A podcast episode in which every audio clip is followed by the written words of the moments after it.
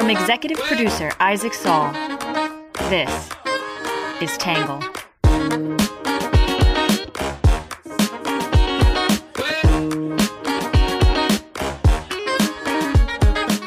Good morning, good afternoon, and good evening, and welcome to the Tangle Podcast, the place we get views from across the political spectrum, some independent thinking, and a little bit of my take. I'm your host, Isaac Saul, and on today's episode, we're going to be talking about the ruling against Donald Trump in his civil fraud case, a major, massive, gigantic judgment. He owes a lot of money and is maybe potentially being prevented from actually running the Trump organization in New York. We're going to talk about the ruling. I'm going to share a little bit of my take.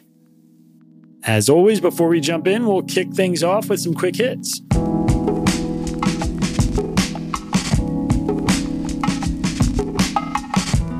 First up, for the third time, the United States vetoed a resolution from the United Nations calling for an immediate ceasefire in the Gaza Strip.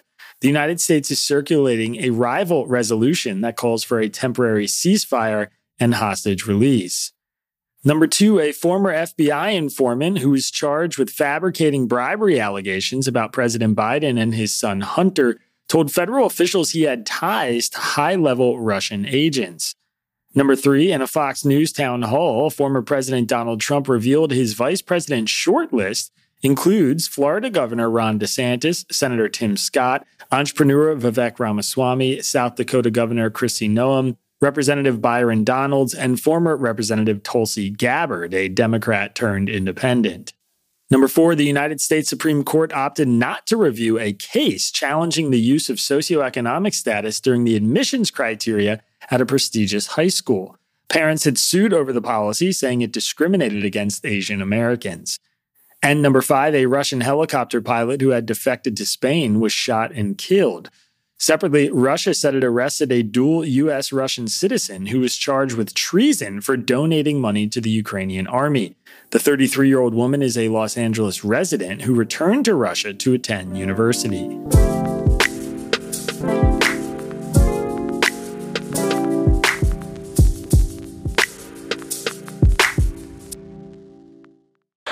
Massive civil penalty for Donald Trump, his companies, and two of his children. On Friday, a New York judge ordered Trump to pay nearly $355 million after finding the former president engaged in a scheme to fraudulently inflate his wealth to banks and other lenders.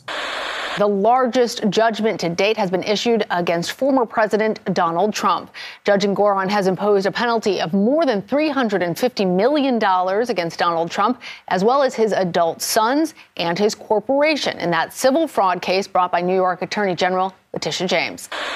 And next, we'll be getting a judgment. That should happen in a week or two. And nothing can actually happen until that judgment comes out. But once it does, the state could start going after Donald Trump's money. They could start freezing his bank accounts. They could start selling off, having the state sell off his stock. On Friday, Manhattan Judge Arthur Engoron ordered former President Donald Trump to pay over $354 million and barred him from serving in a top role of any New York company for three years. Engoron's decision concludes the civil fraud suit against Trump for misrepresenting his wealth for financial gain while leading the Trump organization. Trump is expected to appeal, which could take more than a year and would delay any enforcement of the penalty, though the court would require an escrow account or a bond to cover the penalties should he lose. Engoron also barred Donald Trump Jr. and Eric Trump from holding positions at any New York corporation as officers or directors for two years, a move that could shake up the organization's leadership. Along with Trump and his oldest sons, two former executives were also found civilly liable for issuing false documents and falsifying records, among other related offenses. Quick reminder following congressional testimony from Trump's former personal lawyer, Michael Cohen, that he improperly inflated his wealth, New York Attorney General Letitia James sued Trump, alleging he systematically inflated and deflated the values of his properties and assets to receive low interest rate loans and pay lower state taxes.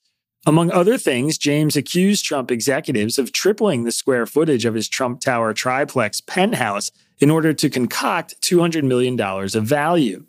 The inflated net worth allowed Trump to receive 1.83% interest rates from Deutsche Bank's private wealth management division. Otherwise, he would have had to use the bank's commercial real estate division, where he was once offered rates as high as 10%. Trump's net worth is currently estimated to be $3 billion. He promised to maintain a net worth of at least $2.5 billion in certain loan agreements, a guarantee that a Deutsche Bank representative testified was the reason he received favorable pricing on loans. Trump testified that he relied on his accounting team to quantify his wealth and properties. His lawyers argued that there was a plausible basis for all the valuations and that the private lenders involved in the deals all made a profit and never alleged any breach of contract. Deutsche Bank, for instance, assumed in its own analysis that Trump's net worth was much lower than he stated, but still acted as his principal lender. Nobody from the bank testified that the loan should have been priced differently, and some bank employees testified Trump's business was in high demand among the banks. Initially, James sought $250 million in penalties, then asked for $370 million, a number she said accounted for all the financial gains Trump accrued through his deceptive tactics. Close to half of the $355 million Engoron ordered Trump to pay was associated with low interest rate financing, with another $187 million coming from his sale of two properties in New York and Washington, D.C. In a deposition last year, Trump said he has roughly $400 million in cash. The frauds found here leap off the page and shock the conscience. Their complete lack of contrition and remorse borders on pathological, Engoron said in the 92 page decision. They are accused of only inflating asset values to make more money. The documents prove this over and over again. Trump responded on social media saying this decision is a complete and total sham. There were no victims, no damages, no complaints. Trump has already been ordered to pay $83 million in a defamation lawsuit filed by the writer E. Jean Carroll, whom he was found liable for committing sexual abuse against in a civil trial last spring. Separately, Trump is also facing federal indictments for ordering hush money payments, mishandling classified documents, and attempting to undermine the 2020 election, as well as state racketeering charges in Georgia for organizing a conspiracy to overturn the election results there. Today, we're going to take a look at some arguments from the left and the right about this ruling and then my take.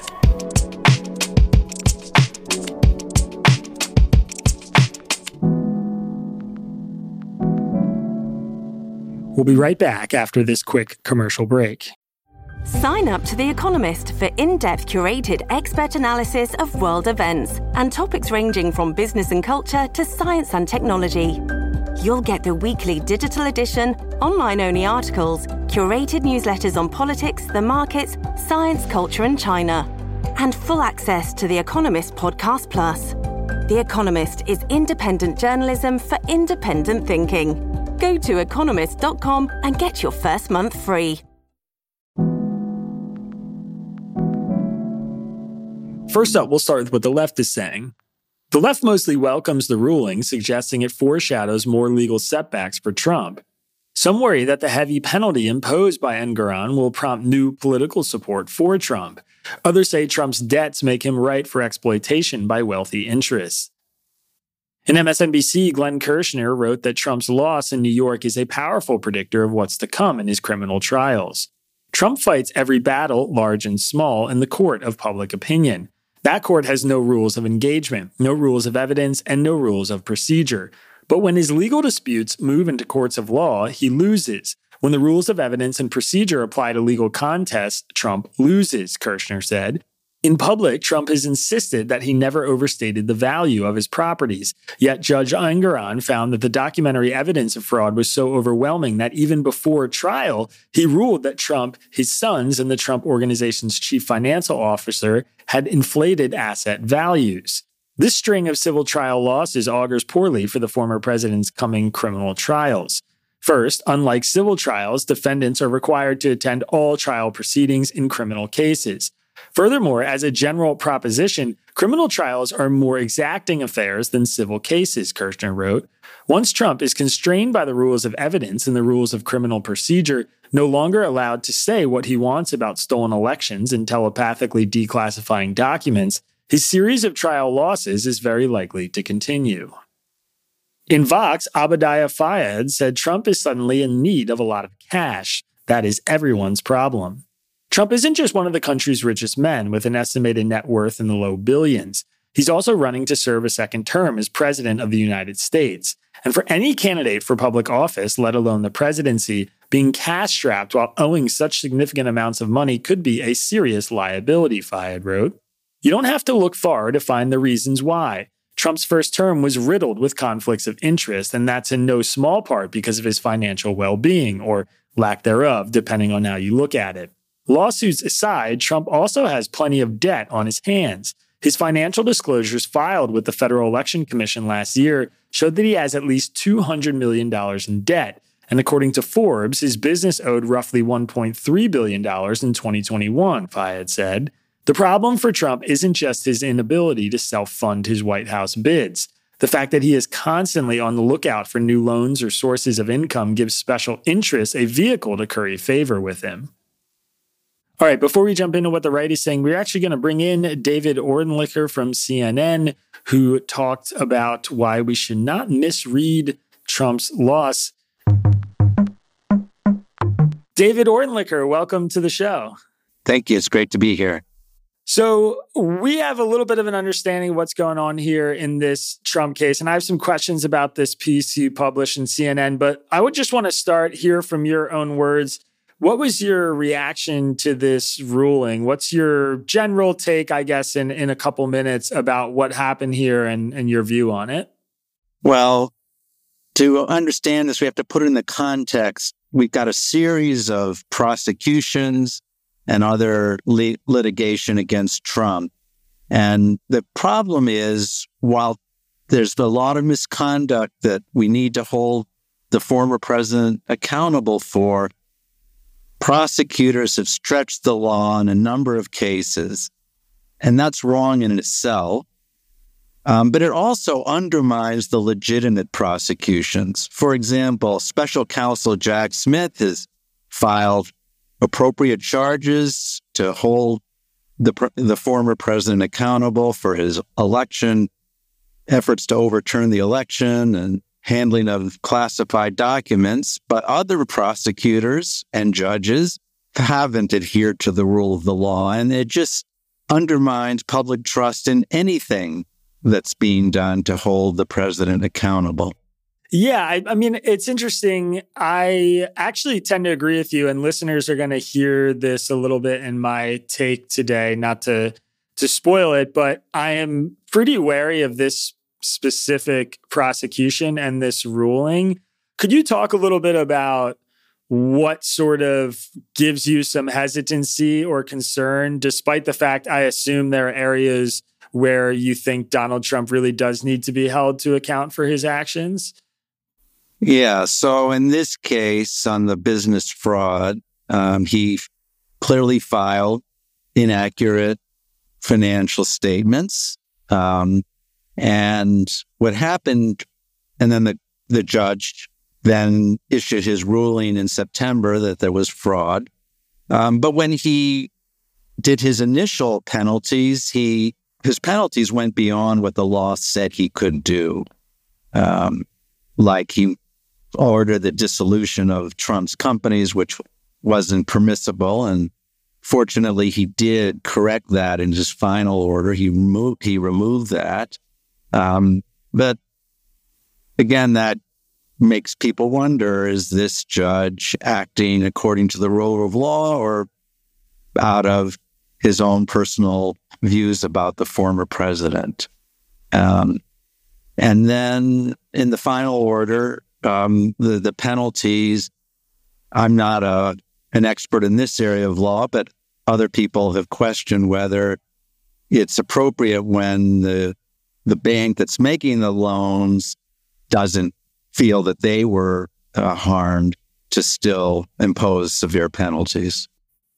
Yeah, I guess a question maybe I'm left with is what would have been maybe a more appropriate outcome here in your view? I mean, I think you know there there's sort of for me at least there's two positions I kind of hold at once, which is zero consequences for this doesn't seem right but also a you know 350 billion dollar fine or 350 million dollar fine a you know, com- basically a capture of his organizations via this monitor and ruling that he can't run any corporations in New York.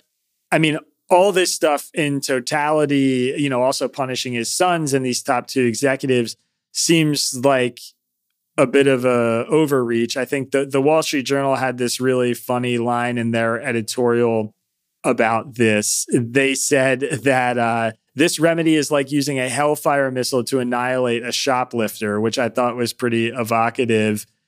I guess I'm interested in what you think a different path could have looked like for holding the president, the former president, accountable, but maybe not going as far as the judge and Letitia James did here.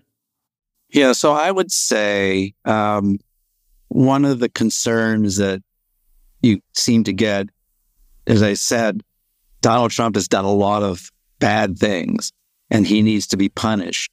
But you get the sense with some of these prosecutions that because pe- because he's so-called a bad man and done bad things, that influences all of his cases, and that that there's sort of punishing him for things that he did that aren't part of the case at hand, and that's a dangerous thing to do. So, what I would have preferred is the things that he clearly did wrong and that the law clearly prohibits, that's where the focus should be. Jack Smith, as I said, the special counsel, has done a good job of bringing proper charges and not overcharging. And I think it's detrimental. The first criminal prosecution that's going to start next month in New York is for the least, um, the the weakest charge. I think the the hush money charge. I don't think that's there should be a criminal charge at all for that. And so that's what the problem I see is if you bring the, bring the right charges, there is criminality that needs to be uh, prosecuted, but but don't prosecute the non-criminal things or the or as in Georgia with the election case there. Yes, there's criminal behavior, but don't use RICO charges, which are n- not designed for this kind of a setting. And then for his financial dealings, where the focus should be is on his, there's good reason to think he um, committed tax fraud, that he undervalued his his assets and his income for tax purposes. And, and that's a serious problem. And, and that's that's what the focus should be on that kind of financial fraud uh, as opposed to pursuing a, a, fraud that the the bank isn't even complaining of. So uh, I'm going to ask you to do a tiny bit of prognostication here before we get out of here. I, I guess I'm just curious what you expect the public reaction to be here. I mean, on top of being an attorney, you're a politician. How, how do you think this is going to play out with the public? Do you think this helps or, or hurts Trump, a, a judgment like this on net, just through a political lens, putting the, the law aside for a moment? Yeah, so the worrisome side on the political side is to the extent that we have problematic prosecutions, it allows Trump to reinforce his message that he is a victim and that people are bringing partisan uh, prosecutions. And that allows him to mo- mobilize his base and, and get them fired up to vote for him. And I think another reason why it's critical to make sure that that all of the efforts to hold him accountable are, are, are done scrupulously and and that there's no suggestion of impropriety because he can just lever exploit that for you know his political gain. And, and that's we don't we don't want to give him that kind of opportunity. All right david Orentlicher thank you for for coming on the show. I appreciate it. David if people want to keep up with your work or writing where's the best place for them to do that well, that's a good question. I have, I guess, going to my website at, at the University of Nevada, Las Vegas, William S. Boyd School of Law. It's law.unlv.edu. That's their main website, and then they can find me at the law school's website. Awesome. David, thank you so much for coming on. I appreciate the time. Sure. Thanks for having me.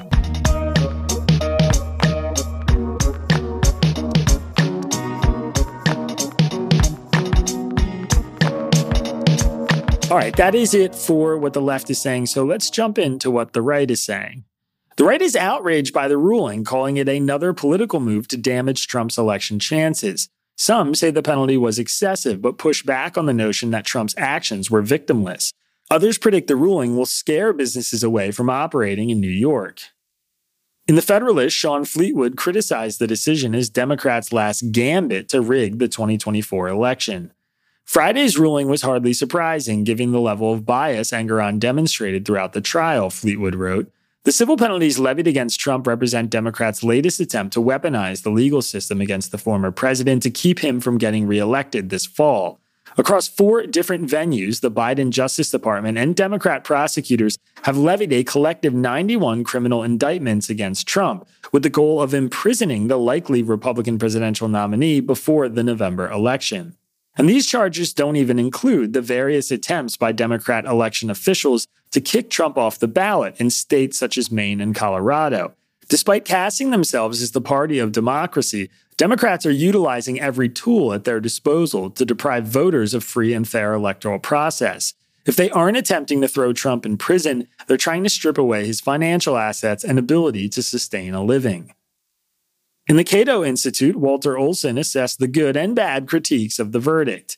The power to order equitable disgorgement, as it is called, is one that judges often use sparingly, in part because its consequences can be harsh, Olson said. The judge found Trump used faked up statements of financial condition to swing the necessary financing on his old post office hotel project in Washington, D.C. As a result, the judge ordered the former president to disgorge the entire $126 million in profit he made over the five years he owned the project. This kind of reasoning leaves fortunes to hang on the web a prosecutor can spin with but for arguments. But some of the defenses offered on behalf of Trump simply don't hold water. Chief among them, the claim that Trump's conduct was somehow victimless and that the counterparts, primarily banks and insurance companies, came out fine, Olson wrote. Lying about his net worth and property values also enabled Trump to get markedly lower interest rates from banks. Engoron credited an expert for the state who estimated that Trump saved $168 million in bank interest by posing as a better risk than he was. You can argue about this number, but it's hard to argue it's zero. In Fox News, Jonathan Turley explored the unexpected consequences of the ruling. By making the fines so large, and Engoron not only makes an appeal difficult, but could guarantee that Trump will lose tens of millions of dollars even if his judgment is dramatically reduced or tossed out. As New Yorkers cheer this moment, many business leaders are likely wondering if there, but for the grace of God, go I. Undervaluing or overvaluing property is a common practice, particularly in real estate. That is why representations like the one made by the Trump organization come with a warning that estimates are their own and that the banks need to make their assessments. The line between doing business and a public execution now appears to be at the dubious discretion of the Attorney General. That is not the type of assurance that most businesses would accept in risking billions in investment, Turley wrote. Creating an ad hoc business code for Trump undermines the city's reputation as a premier jurisdiction for corporate and tax law.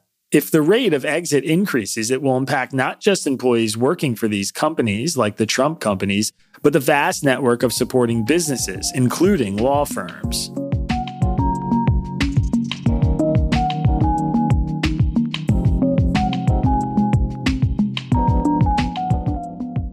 All right, that is it for the left and the right are saying, which brings us to my take. So, yesterday, I described Trump's efforts to pressure the election officials to find votes, submit false electors, or otherwise change the 2020 election result to be the most dangerous and despicable acts he took while in office. This case is on the opposite side of the spectrum. Yes, there is strong evidence Trump inflated or deflated his assets and net worth to his advantage. And yes, Trump and plenty of other real estate developers have been doing that since long before he became a presidential candidate. But the details of this case and how the law is being used to try to bankrupt Trump is egregious to the point of being astonishing. Let me be clear here. The Justice Department's investigation into Trump's mishandling of classified documents is not some political hit campaign, nor is the investigation into his actions leading up to January 6th, nor is the Georgia investigation into his conduct. Trump's actions, egregious in their own right, brought those criminal prosecutions to his doorstep. And while he can blame the media and the so called deep state for some things, he can't blame them for those indictments. But this, it truly does reek of a political prosecution, which makes it dangerous not just on the face of it, but because it manifests all the biggest fears so many supporters of the former president have. What I thought was the most genuinely illuminating piece about this case came from Stephen M. Cohen in the Wall Street Journal. And since he explains much of this better than I can, I'm going to quote heavily from him and refer to him here. Cohen explained that James used a little known statute in New York called Executive Law 6312 that empowers an attorney general to pursue cases involving repeated fraudulent or illegal acts or persistent fraud or illegality in the carrying on, conducting, or transaction of business. James can then petition a court to order damages or restitution, prohibit the continuance of those practices, or even cancel incorporation status. Cohen rightly points out that James obtained all this and more. Engoron said in court that the conduct being debated only needed to have the capacity or tendency to deceive rather than include a party that was actually deceived. This statute is supposed to protect the public from persistent fraud, but in this case, we are mostly looking at Trump's interactions with complex private business entities who were already presuming he was not being totally honest. Moving on from that oddity, James doesn't even prove any party suffered loss. Again, nobody is suing Trump. The banks, the lenders, the real estate entities, they've all profited from the business they did with Trump. Deutsche Bank representatives testified on his behalf in court, while the attorney general is simultaneously trying to disband Trump's entire business on the public's behalf because of Trump's conduct in his business dealings with them. Nobody should overlook how bizarre that is. Cohen, a former U.S. attorney and chief of staff to New York Governor Andrew Cuomo, the Democrat, has a hard time not celebrating the news. Many of us are delighted to see Mr. Trump get his comeuppance. We believe that his art of the deal is a version of the long con, Cohen said, adding that James should be credited with a novel use of an existing statute. But Cohen also describes why even he finds the result so uncomfortable. It is worth considering whether, in the quest to get Mr. Trump, many of our public officials may be pressing the law in ways that will outlive the cases against the former president, he said. Shouldn't we consider whether this is the appropriate statute and the appropriate proceeding to prove that case? And shouldn't we be concerned that the further expansion of this law is something we may regret? The Trump maelstrom continues to contort, if not wreak havoc on, the institutions that seek to tame it. End quote. And that's the heart of the matter for me. In seeking to rein in Trump's behavior, James and Engoron have gone far beyond what seems reasonable. That doesn't mean Trump should avoid all consequences for his actions here. Specifically, paying any back taxes he owes or has evaded, money that belongs to the public, would be appropriate.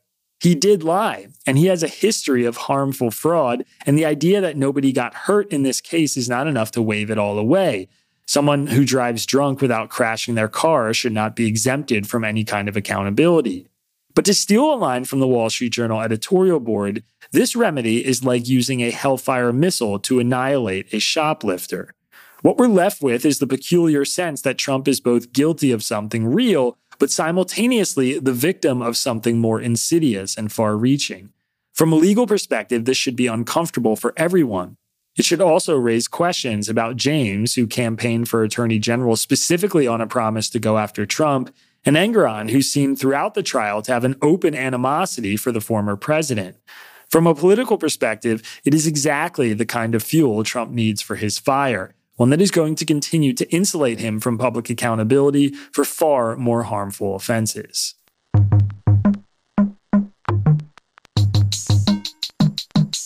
We'll be right back after this quick break. This episode is brought to you by Shopify. Whether you're selling a little or a lot, Shopify helps you do your thing, however you cha-ching. From the launch your online shop stage, all the way to the we just hit a million orders stage. No matter what stage you're in, Shopify's there to help you grow. Sign up for a $1 per month trial period at shopify.com slash special offer, all lowercase. That's shopify.com slash special offer.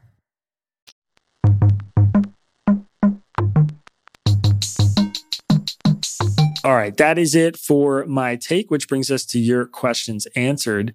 This one's from Richard in Fernandina Beach, Florida. Richard said, What do you think of the law that the Florida state legislature, along with Governor DeSantis, passed in May 2023 that allows the death penalty to be imposed by a jury vote of 8 4 instead of a unanimous vote on child sex abusers? Okay, heavy question. First of all, before I give you my answer, let me clarify something here. You're referring to two separate bills. First, in April 2023, Florida passed a law to allow juries to recommend the death penalty in an 8 4 decision instead of by unanimous vote. That is not common. Alabama is the only other state to allow the death penalty from a non unanimous jury, but it may not be unconstitutional either. This law only impacts sentencing. A guilty verdict still requires a unanimous decision. However, a similar law was found to be unconstitutional in Louisiana, so it's very likely that this first law is challenged in court. The second law, signed by Florida Governor Ron DeSantis on May 1st of last year, authorizes the death penalty to be used on criminals convicted of child rape. This past December, that law was used for the first time. So, yes, it is possible for a person to be convicted of child rape in Florida and put to death on an 8 4 jury recommendation, but because of two separate laws. What do I think about them? Well, I'm always open to changing my mind, but this is an area where my opinion has never changed. I do not support the death penalty in any case, and I don't support bills that expand it. For the law passed in April, it's easy for me to hold that position consistently. For the law passed in May, it feels a little harder because of the absolutely gruesome and heinous nature of the crime. It's hard to imagine a person committing an act so vile and hurtful, but as unimaginable as it is, those perpetrators are still people. And the same logic I use in other cases still applies. Ending their lives does not undo the harm they caused, and study after study says the death penalty doesn't work as a deterrent. Not convinced? Consider that by some estimates, the wrongful conviction rate is 4%.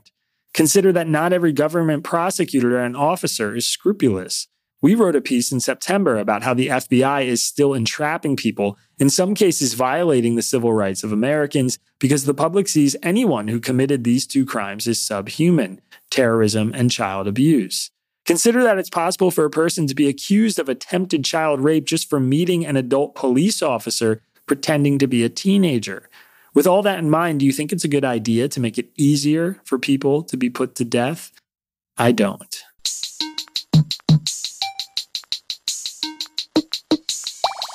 All right, that is it for today's reader question, which brings us to our under the radar section.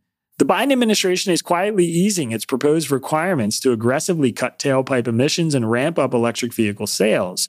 Automakers have urged Biden to moderate its policy, saying electric vehicle technology is still too costly for most U.S. consumers and more time is needed to build charging infrastructure.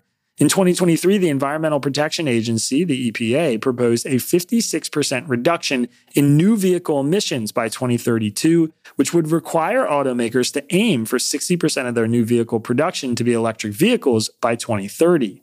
Under the new regulations that are expected to be unveiled next month, the EVs will account for less than 60% of total vehicles produced by 2030, though the final number is not yet clear.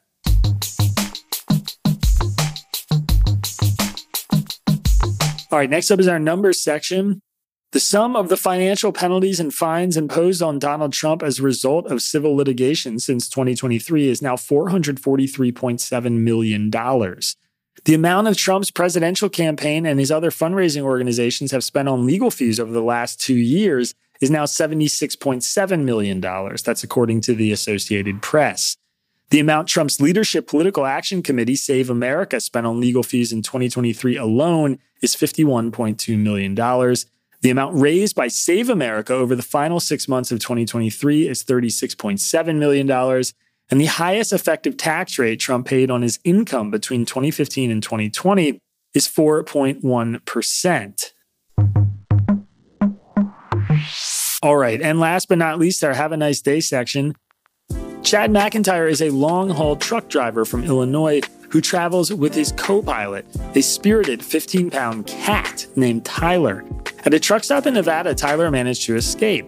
Somehow he turned up hundreds of miles away at another truck stop in Wyoming, where he was taken to the local animal shelter and microchipped. The shelter contacted John Nickum, a volunteer pet rescue organizer, who coordinated Tyler's multi leg cross country return journey from Wyoming to St. Louis, Missouri. He's grounded from going on the truck for a while, Chad's wife, Brandy McIntyre, said. My husband and I have decided that maybe it's better if he stays home for at least a while, and then maybe down the road he can go again. Cowboy State Daily has the story, and there's a link to it in today's episode description.